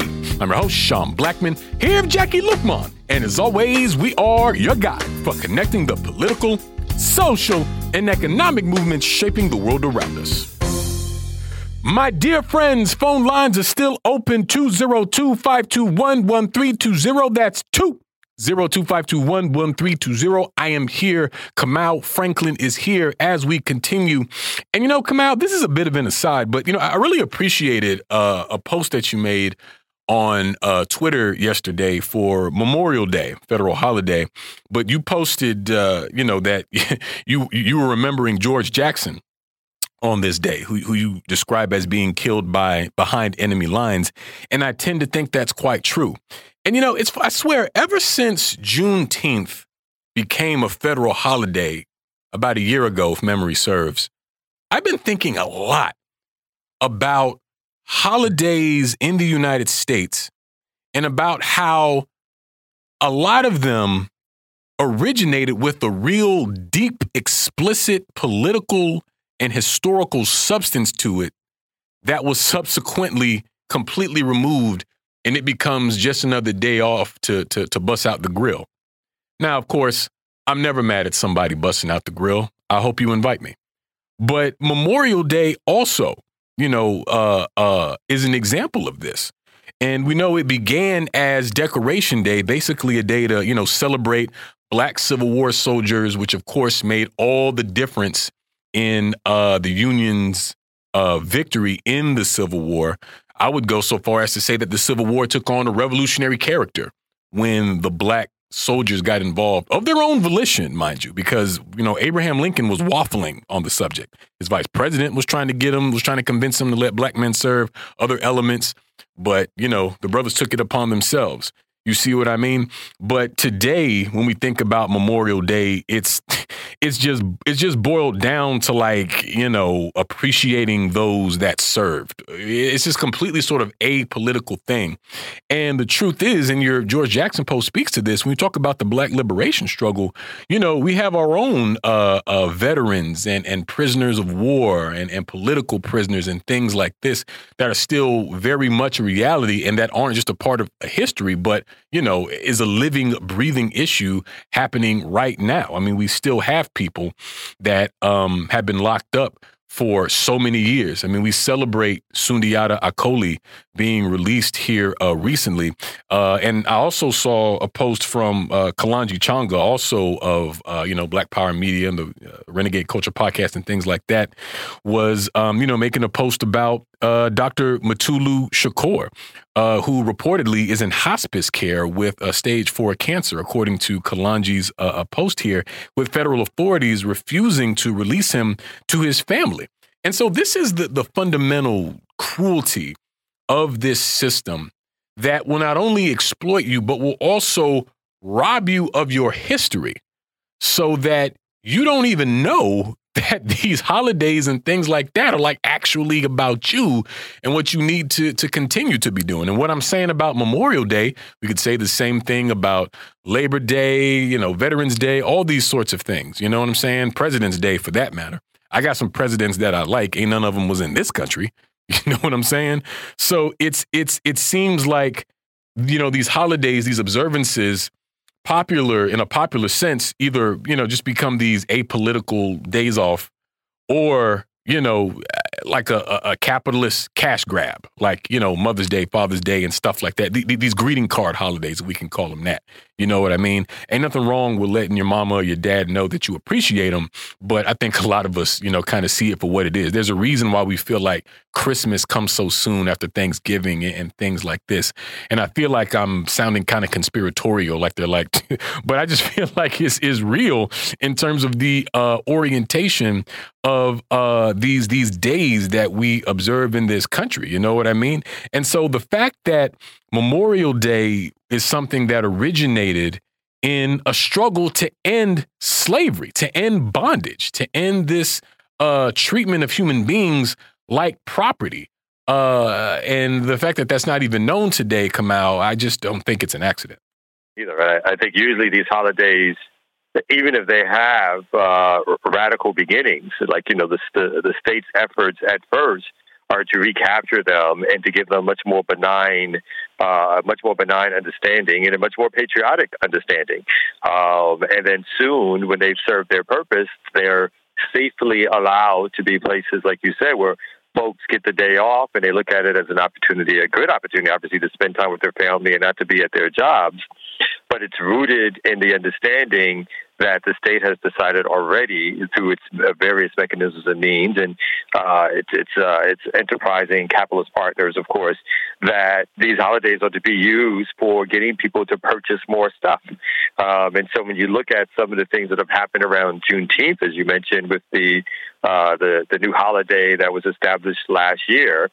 Um, you know, now ice creams are being uh, brought out before that are Juneteenth ice creams, and Walmart had to pull back. I just can imagine the the um, the, the the room where the, the the smart corporate heads were putting their putting their ideas on the table and saying like, you know what would be good, what would go over well, a Juneteenth ice cream. They would love it. And then they had another ice cream and it was Pride, so that's supposed to be related to the LGBTQ struggle. Um, and so the co-optation of these things for profit is the standard fare. And sometimes they do them well, and sometimes they don't do them well. I've seen going to Walmart red, black, and green napkins for. Quit lying, Doug. Oh, red, black, and green uh, dish plates for Juneteenth. so there is no boundaries to what they will come up with. Uh, for them, it's all about whether or not we're going to accept it. And over time, with enough propaganda, with enough resources thrown at it, with enough celebrities who endorse it, usually they get their way, right? Not always, but usually they get their way. And that's what encourages them to keep on going with this mess. Yeah, totally. Yeah, totally. And I mean, you know, it's just, uh, it's wild what uh, a consumption based society does to the psyche of a people. And it's this really sick thing where in this country, in this culture, and under this system, we're taught that consumption is a solution in and of itself. That if there's a problem, all we got to do is uh, buy enough stuff or watch a certain thing or listen to a certain thing. It's always something that's pretty uh, low lift, if you will, something that doesn't really obligate you to anything, certainly never anything organized. But somehow you going to, uh, you know, spend money on something or buying something or getting more stuff is supposed to solve uh, this or that problem. But of course, all that really does is uh, continue to uh, substantiate and validate uh, uh, the capitalist system because it's just funneling more money into the pockets of the uh, the the wealthy elite. And this is what I think we got to understand, Kamau, when we talk about what it means to really uh, organize in a grassroots sense in um, a moment like this. And one thing that uh, I did, I wanted to mention before we got out of here today, because of course, before the Uvalde shooting, it was the racist terror attack shooting in Buffalo, New York. And it just so happens that today is the 101st anniversary of another infamous racist terror attack, uh, the Tulsa Massacre which took place on May 31st, 1921. And I want to read just a quick blurb from um, the Zinn Education Project on this. It says From May 31st through June 1st, deputized whites, now pick up on that, deputized, not the police, deputized whites killed more than 300 African Americans. They looted and burned to the ground 40 square blocks of 1,265 African American homes, including hospitals, schools, and churches, and destroyed 150 businesses. White deputies and members of the National Guard arrested and detained 6,000 black Tulsans who were released only upon being vouched for by a white employer or other white citizen. 9,000 African Americans were left homeless and lived in tents well into the winter of 1921. And I mean, there's just so much there. And when we talk about how history gets misconstrued and skewed and things like this, I think it's unfortunate about how the story of the Tulsa massacre and the popular imagination of black Americans basically boils down to like a black buying power sort of argument isn't it tragic that all these black businesses got destroyed? Well, well, yeah, sure, but I, I don't think that that's sort of the the real uh, root of it. Now, of course, we know it's true that there is a history of racist violence against you know successful black businesses and things like that, but that's based in um, a kind of uh, uh, racism and a kind of a white supremacy all its own, in my opinion. But to me, uh, what we're this was like a, an example of mass vigilante violence. I mean, even if a group is technically deputized to do this, that, or the third, this is vigilante violence. And I think an example of how vigilantes and police terror have historically worked uh, uh, hand in glove. And so when we talk about Tulsa today, I think we understandably kind of get caught up in the incredible violence because it is incredible. But I kind of think the lessons we draw from it, Kamau, are are could maybe uh, do with some sharpening, if you will. I think this is where political education comes in because when we talk about this, I think this is a great example of why and how we should really study that history that you were speaking to earlier about how the Panthers and other folks organized uh, against fascism and often did so quite successfully. So, in the last few minutes, you know, I'm just wondering how you sort of see that and how political education in a moment like this can be so important in our organizing? Yeah, I think it's extremely important because otherwise we begin to believe other people's narratives and in some ways create narratives that serve the purposes, again, of a capitalist uh, or a class of people, and whether or not that's a black capitalist class of people or white capitalist class of people. The idea that somehow capitalism, in and of itself, no matter whose hands it in, is somehow going to free us from oppression um, has, uh, as, as you talked about earlier, again with uh, Richard Nixon co-opting the Black Power slogan and making it uh, for him and the people that he could get to surround him, trying to make it into a pro-capitalist slogan, a slogan that meant Black Power was all about Black business, as opposed to Black Power being about Black liberation, being about being able to control the economics, the education, the the security, the safety, um, the, the the the social welfare, being able to control those things in a collective way that again gives power to people in the community so that they are involved in the community and how resources should be distributed as opposed to having masters who do that for us. Um, so I think with the uh, improper way in which these stories are are either given to us or repackaged to us, they begin to create these alternative narratives that again lead us right back into believing that somehow capitalism is is our savior or will be the device in which we liberate ourselves out of, as opposed to capitalism is the problem in and of itself, and those who serve its interests, whether or not they're deputized or ideologically they're just connected to thinking that that capitalism will will is, is something that benefits them, along with the racism instilled, particularly with, within white America, continually lead to a dangerous, violent society. And so, ending on us talking about mass violence um, in terms of this society, uh, you know, Tulsa is a prime example of a mass violence that consumes this country, even to this day. Um, that that has not left and will not leave until we think of alternatives to what society should be like, and we fight for those alternatives. Really fight for them. Absolutely. Big shout out to two F's in the by any means necessary chat who says being a consumer, you can never feel that you can never fill that hole that only grows deeper the more you consume. I mean, that is just so on point because you can't substitute spirit for stuff. Well, we're going to end it there today here on By Any Means Necessary on Radio Sputnik and Watch Tennessee. We want to thank Kamau Franklin so much for joining us today. We'll be back tomorrow with more new episodes. So as always, we'll see you next time. Peace. By any means necessary.